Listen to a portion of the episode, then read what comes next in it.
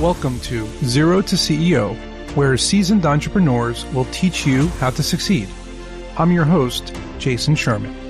In today's episode of Zero to CEO, I have with me a successful technology entrepreneur and CEO, Arturo Garcia. Welcome to the show.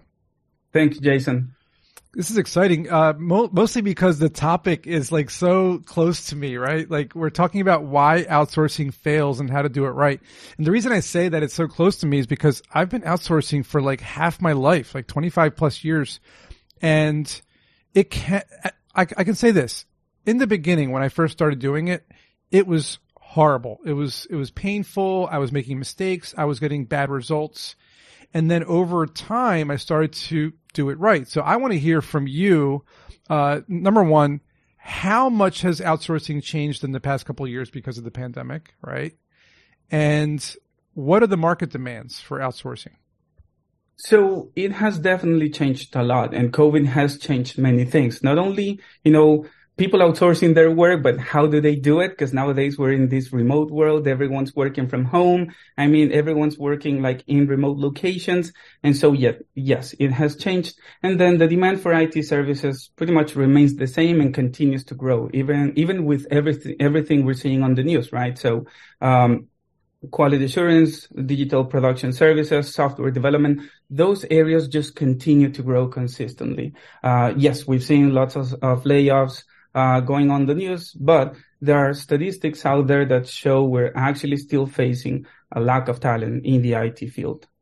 Yeah, and to go off of that lack of talent, right? So something that I tell my my my partners, my clients, my co-founders, everybody is they're always like, well, can't we just find people on Indeed and Upwork and Freelancer and Fiverr and etc. There's like a million places you could find people. I'm like, oh yeah, you can find a million people, but to find quality people is not so easy. So let's talk about the difference between, you know, the kinds of talent that are out there that are available, why there's not that many available in the top tiers.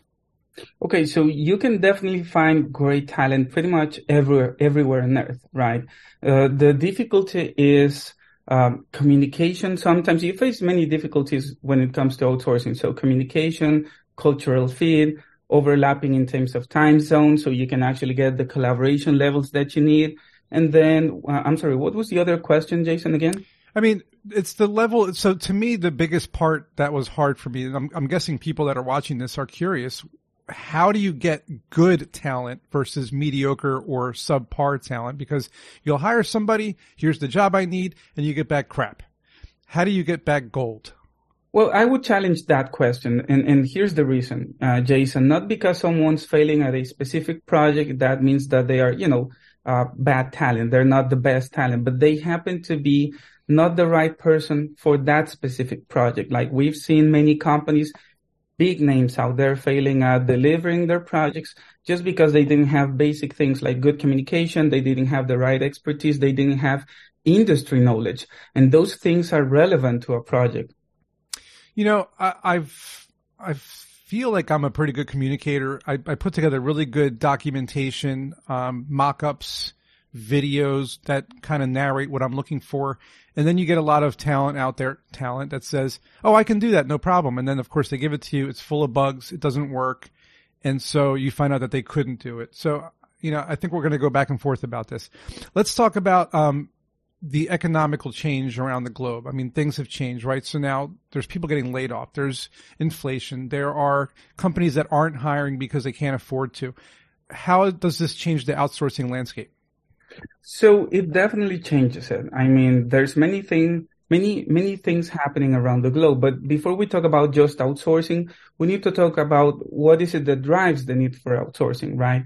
Um, in the end, like, let's take a look at history here. Let's take a look at the last 50 to 70 um, years, right? Okay. I mean, the unemployment rates in the U.S. have been uh, fluctuating between four to eight percent, which is, you know, trying to keep the, the economy healthy. It's a good thing, right?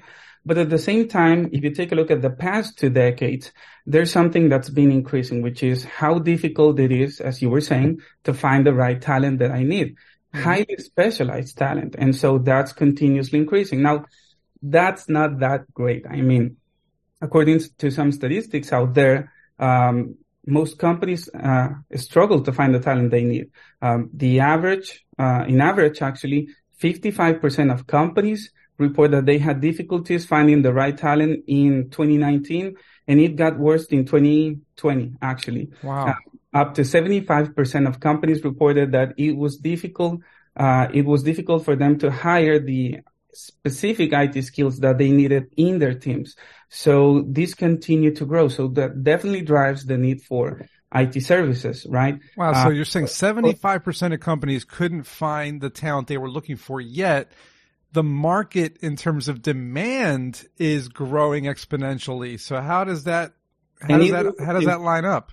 So that lines up very easily, right? Uh, oh, okay. And that's the part that's not that, yeah, that's the part that's not that great for the economy because the cost of that talent continue to increase, right? And so mm-hmm. um, eventually these guys have access to sky high salaries and that is not that healthy for your economy if you want to continue to serve your market and, you know, and, and keep the economy healthy. So that's not really sustainable. And that is where outsourcing uh, comes to play, specifically nearshore outsourcing. Uh, there's many things happening around the globe. Uh, if you take a look at the major economies around the globe, um, they all face many different challenges. So the COVID disrupted all of the uh, supply, supply chain. Yes.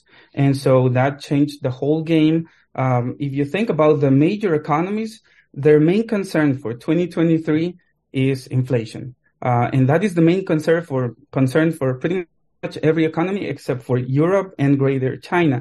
In yeah, Europe, and, that, and that's kind of going uh, in line with a lot of other things. I mean, we're we're in a historical moment where it's inflation, but also high interest rates. Uh, there's also, uh, you know, the supply chain issues, like we mentioned, that still aren't fixed. We got the war in Ukraine. We have still COVID. There's food shortages, right? There's just like all these things happening at the same exact time, which is putting a lot of added pressure onto the, the macroeconomics yes. that are happening.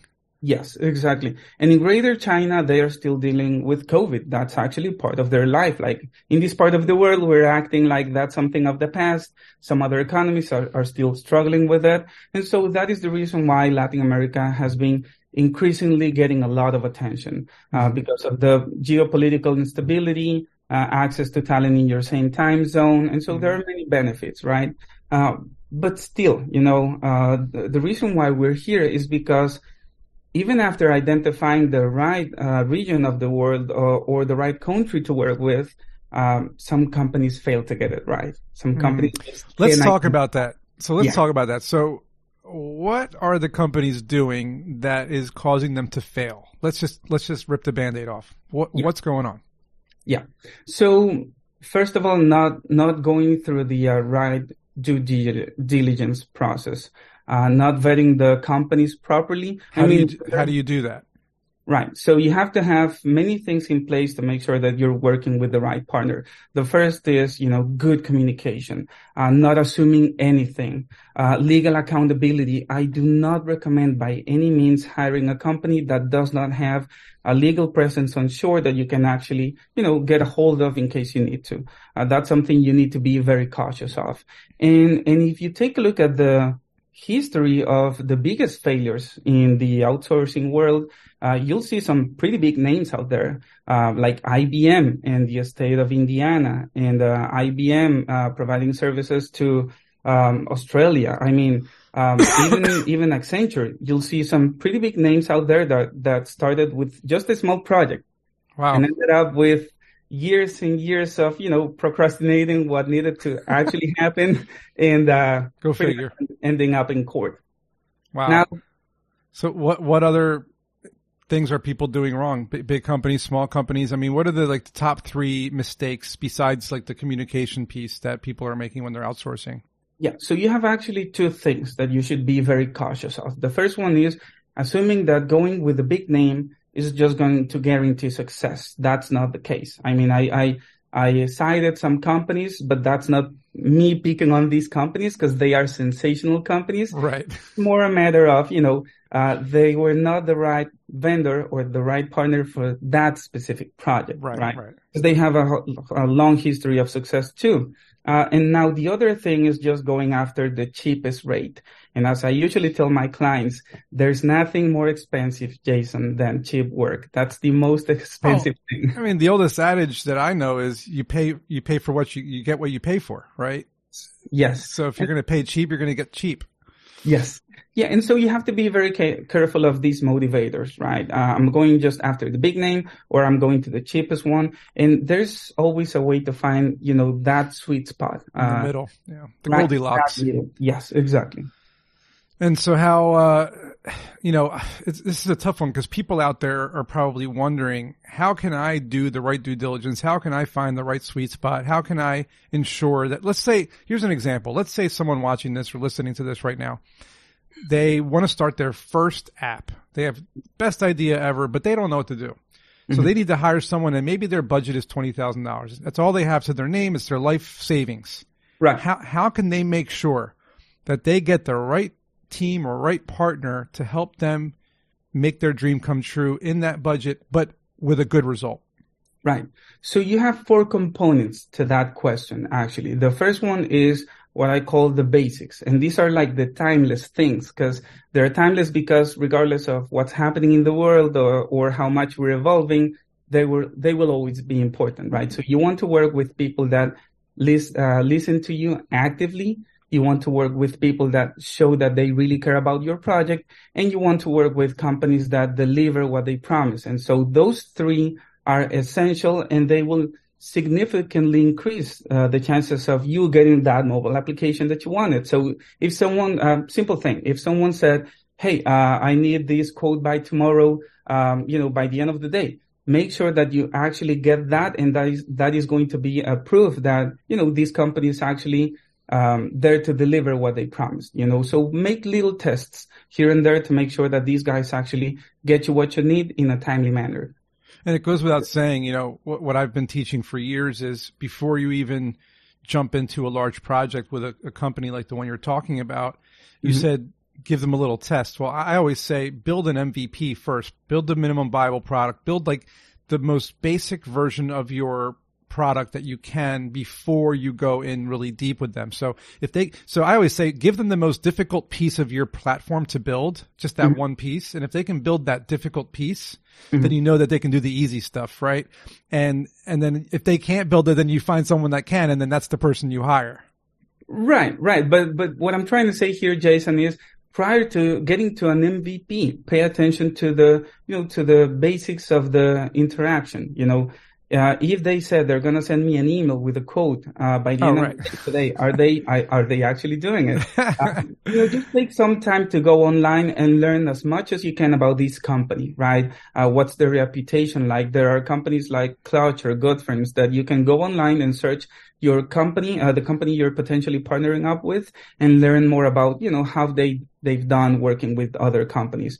Now, Jason, there's another component to your question, the second compo- component, which is the framework, uh, the framework aspects. Um, so having the right experience, having industry knowledge, because even if they are great developers, Jason, that doesn't mean that they understand the mechanics or, you know, the quirky things about this specific industry that you need to take into consideration. Sometimes you need to think ahead and prepare yourself because you know this specific industry have has some things that you need to keep in mind while be building that project. And then, of course, as I was saying, part of the the logistics, the um, you know the basic things is legal accountability. As I was saying, if that company doesn't have a presence on shore, I would I would definitely stay away from them. I Um, agree.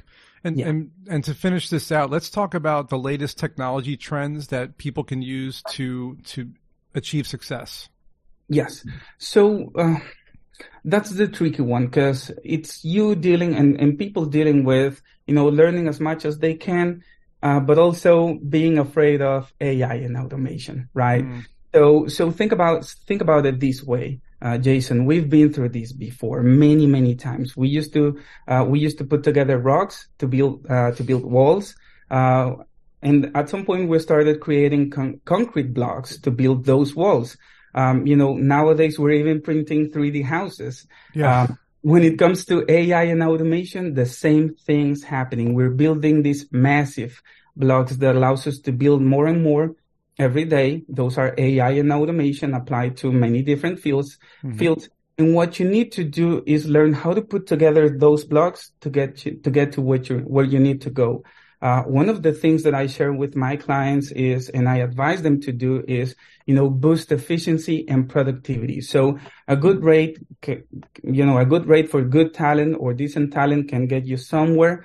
But, you know, adding AI and automation to the mix will make sure that eventually, rather sooner than later, you outperform everyone. Um, so think about AI and automation. Um, awesome, definitely, and that brings us to what you guys do. So leave, us here with your website, what you guys do. Yeah, so dynamic. Um, um, if you look us up on the web, um, www.dynamic.ai, and that's we still call it dynamic. It's uh, but it's dynamic. Uh, so dynamic without the Y. So dynamic.ai. Uh, we are a software development shop. We build software for our clients. We provide quality assurance services and digital production services to in a nearshore model, meaning that we provide clients in the US with, uh, with access to top IT talent so they can build successful projects. Sounds awesome. Anybody out there looking for a dev shop, call these guys up. Dynamic.ai. Sounds awesome. Thanks, Arturo. I appreciate it, man. Thank you so much, Jason. It's been great talking to you. You too. And as always, we'll see you guys in the next episode. Hope you enjoyed the episode. If you learned something today, please support this podcast by subscribing to it, sharing it with your friends, and leaving a five star review. You can learn more about me at jasonsherman.org, where you'll find information about my book, also called Strap On Your Boots, available on Amazon, as well as my course called Startup Essentials on Udemy or Skillshare. I'll see you at next week's episode.